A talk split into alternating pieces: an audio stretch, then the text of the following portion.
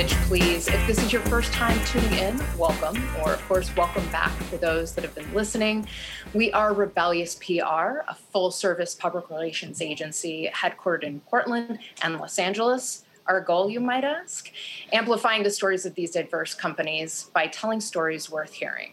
We bring raw ideas, fresh insights, unique expertise, and cultural competency. We are rebellious because our clients disrupt industries to create revolutionary work, and we're committed to disrupting our own industry with P R done better. So I am here to help take you through this pod. Welcome. I am Megan Jones. Um, please, of course, head on over to our SoundCloud, Rebellious P R. Download us essentially wherever you can snag your podcasts. We're going to be there. You're on Spotify. We're on iTunes, all the things. So head on over. Make sure you follow and listen to our previous episodes. Um, follow our adventures on Instagram, Twitter, all of the fun social handles at rebellious dot p r. Um, On our show with us, as always, founder and C E O, Evie Smith. Happy New Year! Or whenever you're listening to this. It is the new year, though. It is It is important to note we are in twenty twenty-one. We successfully made it uh, into twenty twenty-one. Um, and, of course, with us, our senior account manager, Tatiana, Tati, better known, uh, Skomsky. Welcome, Tati. Hi, welcome. Hi, hi, hi, hi. So good to have you here for this uh, conversation. Um, of course, our theme this season is all about trailblazers and how they're cutting through the noise. I think that that's something as publicists we're always aiming to do. On today's show, we have Amanda French of Emme.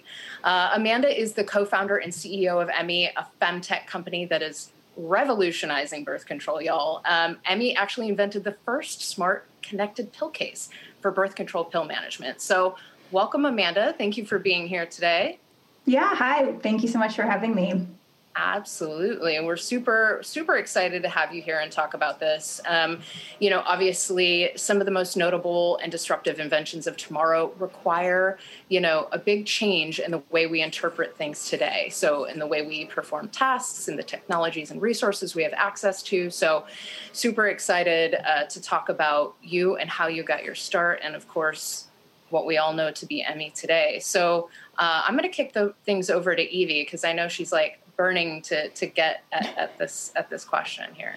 Yeah, well, I know, and Amanda, um, I feel like we, you know, I met you so early in your journey too, so I feel like I've been cheerleading for you for a long time. But for those who aren't as close as you and I are, um, I'd love to just hear a little bit um, about your story and um, how Emme came to be. Yeah, absolutely. And it has been fun. Um, we met several years ago, so it's been fun to follow each other from afar and then now to be working with you. Um, so to start just a little bit of my own story, I am a mechanical engineer by training, and I always knew that I wanted to innovate in the healthcare space. And so before starting Emme, my experience really had been as a product designer and an engineer. I developed innovative technology first in the cardiovascular space with really innovative heart valves, and then in the hearing aid space with one of the world's most innovative hearing aids. And I just loved doing that, you know, bringing new products to market. Um, and the story for Emme really all started when I decided to take a year to go back to school. I attended a program called Stanford Biodesign, which is a program that really teaches a very process-driven approach to healthcare innovation. So it's a one-year program. I was paired up with a physician who is my co-founder in the company, and we were given full access to Stanford hospitals and clinics to really observe um, as many unmet needs as we could find. We were tasked with finding hundreds of unmet needs, and I was just really blown away and disappointed at the lack of innovation that I saw in women's health specifically, especially coming from such innovative industries in healthcare where I really knew what was possible. Yet when I looked in women's health in almost every category, from well woman to labor and delivery to menopause, there were very few innovations, and I knew that we could do better. And so I set out to create Emme really with the vision and mission of creating a lifelong women's health brand that brings forth new technology. And we're starting with the missed pill problem because it's one of the most classic, common experiences. Almost every person on the pill has at some point. Um, and yet there was no innovation. So that's where we decided to start. That's amazing. Um, what is happening at like the boundaries of your industry right now that you're like super excited about? That's a, a good question. It's, it's interesting thinking about some of the boundaries, which I think need to be pushed so much further than they are when it comes to women's health. I mean, to share a little bit more context about what we're specifically doing at Emme, as you mentioned, we commercialized the first smart birth control pill case, which tracks and manages and helps people take the pill on time.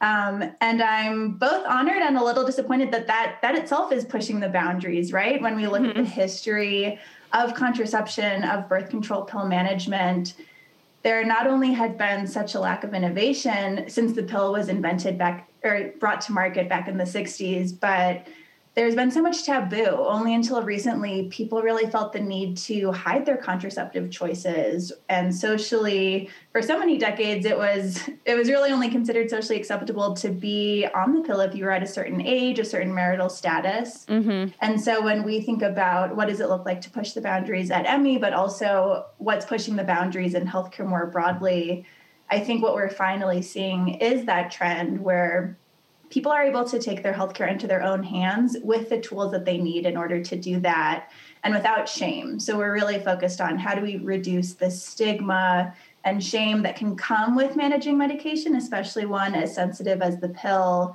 because I think the more that people can talk about it and normalize it, then we can finally start to bring solutions forward that actually solve these problems. And maybe like the Supreme Court doesn't need to get involved in what people's birth control methods are and if their insurance is are going to cover it. So, yeah, I mean, I, I think that part even goes without saying, but that's another example where um, it is pushing the boundaries to have these types of conversations about what decisions do women and people get to make about their own bodies. At Emme, we've partnered with Planned Parenthood, and we're very strong supporters of their Business for Birth Control initiative, which is just one of the many ways that, you know, we're putting a stake in the ground to say we do believe that everybody deserves access to the pill whenever they need it or want it. Um, but nationally, that's that's certainly not something that's been taken for granted. What a revolutionary idea. Jeez, you know, I mean, right? It, it's it's kind of crazy uh, to think about it in in those terms, you know. Um, Absolutely. That's crazy. So um, to, to kind of kick it over to Tati, I know this was a, a question that she had when we were when we were thinking about, um, you know, who, who we were going to interview and, and sort of, you know, why.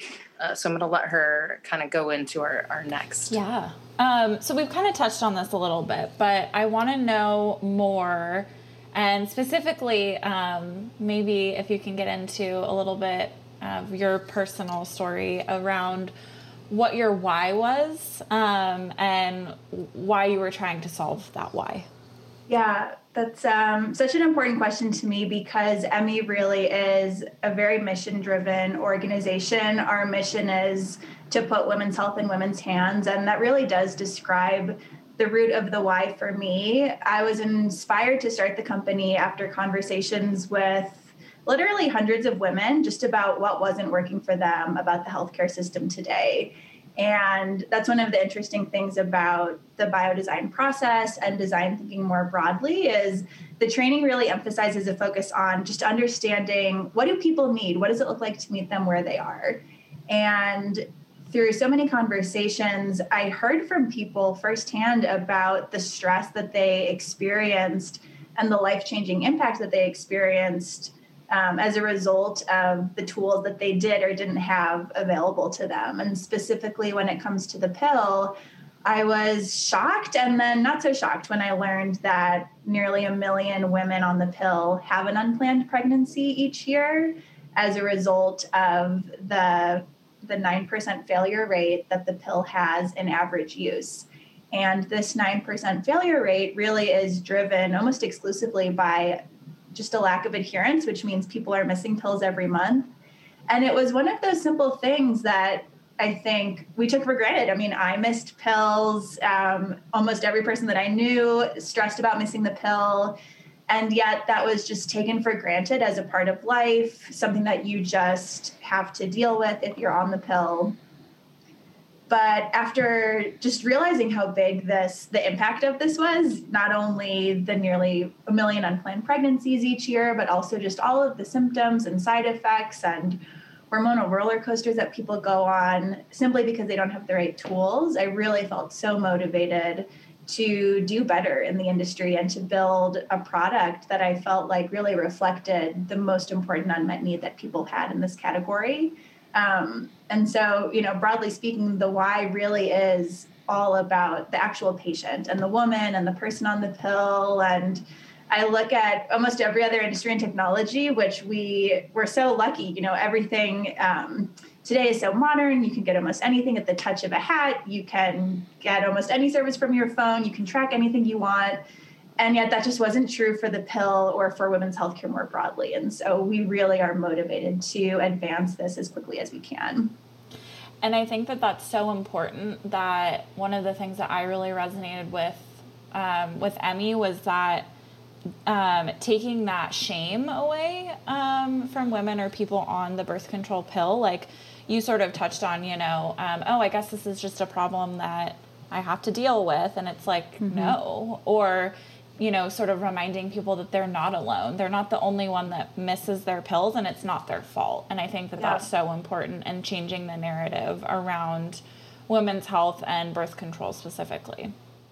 Absolutely. That's so important to us. And if you think of, um, you know, the experience of buying a pregnancy test, for example, there are millions and millions of women and girls and people each year who go to the pharmacy or the drugstore, and they're in the position where they're buying a pregnancy test that uh, maybe they weren't expecting to be in that position. And I think classically there's even shame associated with that experience. A lot of people will throw candies and magazines and other things, you know, in their basket so that by the time they're going to the register, there's not so much attention on that. And mm-hmm.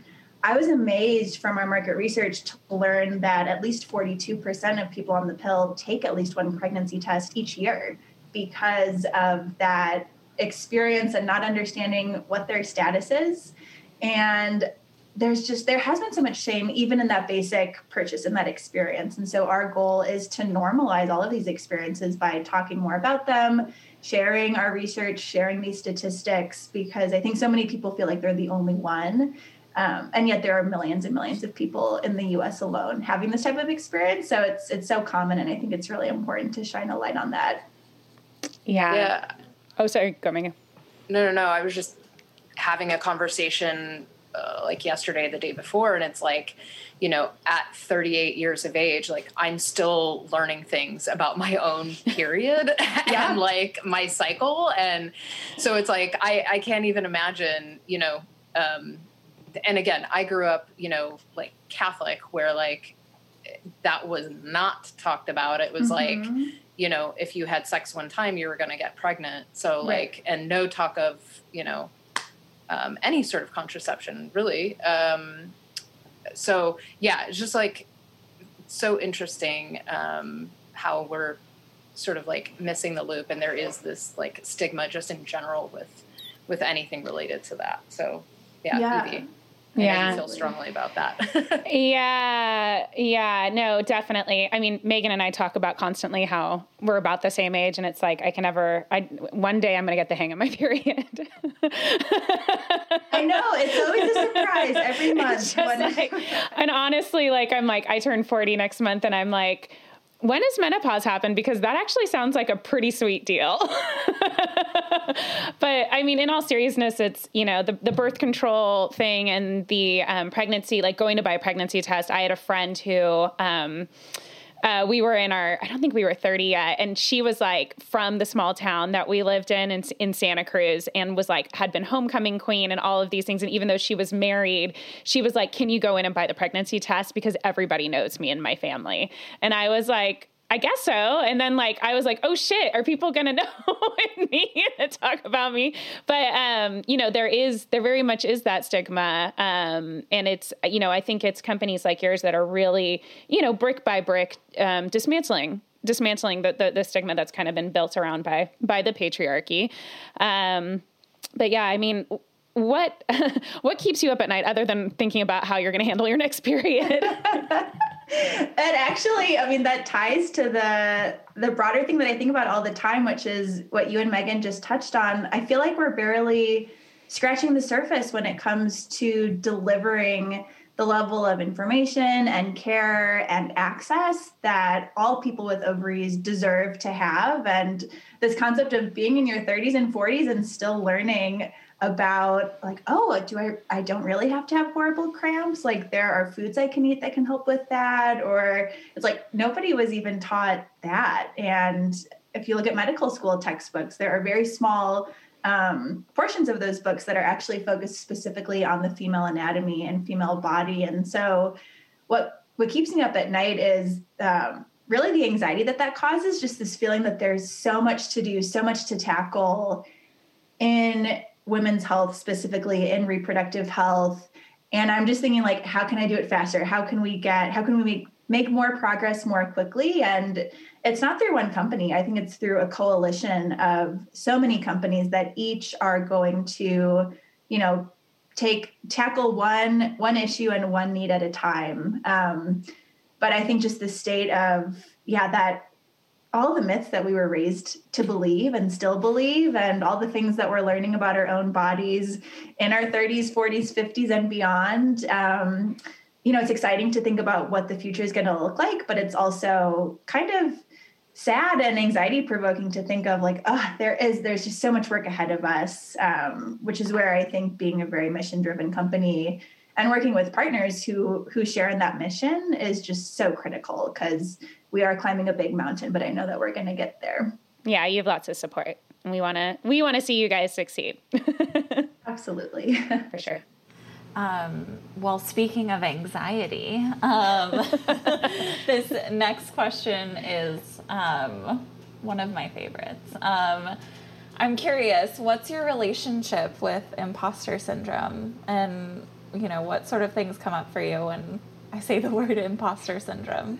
I think imposter syndrome, for so many people, including me, is kind of a lifelong journey. I remember first even learning about imposter syndrome in when I read Lean In, um, and just like, wow, that is a, definitely a feeling that's familiar of, for some reason, thinking that everybody else at the table must be more qualified or must, mm-hmm. must know more about what you're doing Um, than you do. And I feel like one of the really cool things about my journey as a founder is that every year, every month, I chip away at pieces of imposter syndrome. And I think that's so important for every every founder and every person to realize. Um, one of the ways that I do it is just by surrounding myself with people who have much less imposter syndrome than I do. And specifically, um, one of our independent board member, Deb Kilpatrick, um, I vividly remember a conversation that I had with her Um, with a group of people all in the organization, MedTech Women, where we were bringing up imposter syndrome. And she said, you know, what is, what is that? I haven't even heard of that. And we described it. Oh, well, surely you must have, this must resonate. It's when you feel like you're not good enough. And she was like, I don't know. I really don't know what you're talking about. Like, why wouldn't I be good enough? It's not that I think I'm so much better than everybody else, but I just think we all have our strengths. And so I have found it to be really critical to surround myself with people who have that type of attitude of, like, why think in terms of limitations? Why think in terms of what might go wrong when there's so much that could go right? Um, and the truth is, for a business, I mean, you really are the expert in your own business. And so I think with each day, um, I've definitely gotten much, much less imposter syndrome just by being able to see what we've been able to achieve at Emme, and really how needed my vision for the future of reproductive health is, and how much it's resonating with people. I think it makes it a little bit easier to to not doubt um, what I'm doing and and how I'm leading.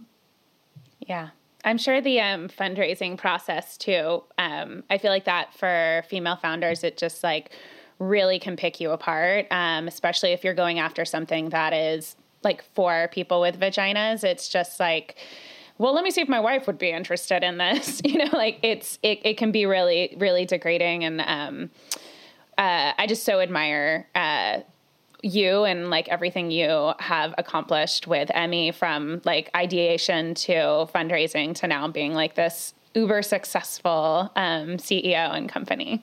Well, thank you. I appreciate yeah. that. And I mean, you're right. The fundraising experience and journey can be quite grilling really for any founder, because um, the numbers show, you know, you're going to get a lot more no's than yeses. And I think all the data around the lack of funding that female founders receive, um, I don't know, it, it can affect you in so many levels. I've had so many, you know, quote unquote mentors approach me even before I started raising funds saying, oh, it's going to be much harder for you because you're a woman. You know, the data shows that. I don't even know if you're going to raise. Mm-hmm. Um, allegedly trying to be helpful, but it's just, it's so unfortunate because I think if I had really listened to that and let the imposter syndrome get in the way, um, that might have been too intimidating to even put the first first foot forward. And so I think it's really important for um, for that data about the lack of funding for female founders to be taken, you know, in context, but not taken too seriously. Because I know, and you know, there are so many talented founders out there that deserve the funding, and we're working really hard to get there. And I think this stereotype that it's it's going to be so much harder, you know, it's true, there is less funding, but um, focusing on that can make it even more intimidating. So I think it's important to to just really focus on the business. Yeah.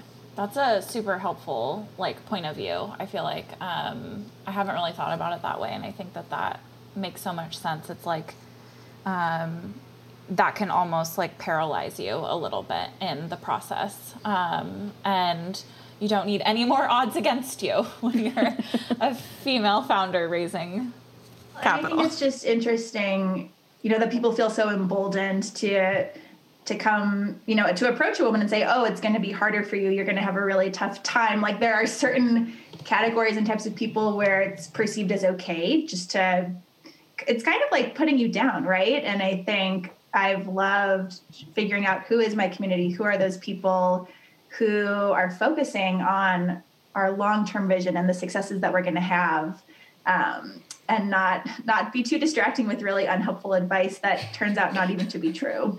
Yeah. Everyone has advice. And also, yeah, let's like, you know, I'm, I mean, obviously the data speaks for itself. So like, let's let that narrative live where it lives, and mm-hmm. like, cool. Like, we don't have to bring that up because that's just already, yeah. So exactly. I, I appreciate that as well. Um, well, I'm curious, um, have you had other company or product ideas that you have not chased after, either in the past or maybe things for the future? I definitely have. And I mean, it kind of ties to what I was saying is what keeps me up at night. And it goes back to my original experience at Stanford, because I had a full month to observe so many amazing things, you know, labor and delivery, everyday appointments that people were having with their providers. And part of our program was to identify two hundred unmet needs. And so we had to come up with a list of two hundred potential companies. And then through the training throughout the year, we were coached with a process for filtering these needs. So you filter them by market size, competitive landscape, um, prospects for I P and things like that, um, to ultimately land on the most promising business opportunity, which for us really was Emme. But it doesn't mean that the other ones that we looked at weren't also quite compelling. And specifically, there are so many other opportunities that I'm thinking about to really continue to innovate the cycle of care for really women, but also families. Also, I think the healthcare system in general, we're seeing there's been quite the acceleration of innovation um, over the past year. But my vision really is to build out this lifelong reproductive health brand where you download the Emme app when you're maybe still in high school, maybe even younger, and then we can be that trusted guide and system to coach you through each of those life life stages, so that maybe, you know, in twenty years, forty-year-old women are like, yeah, I felt like I was an expert in my cycle ever since I was fifteen. Like, I'm tired of hearing all the stuff about all of the phases, and think about how cool that would be, right? So that's my vision, is for us to really grow up as a brand with the next generation of people, to empower them, not only with really important products, but with information and just with this, um, this type of companion. And so it's hard not to think about, there's so many ideas that would support that. And it definitely takes discipline. And it's been important for us to be focused today on this one core need, Um, but I feel like we're going to be coming out with ideas really, you know, for decades, and we'll still just be scratching the surface.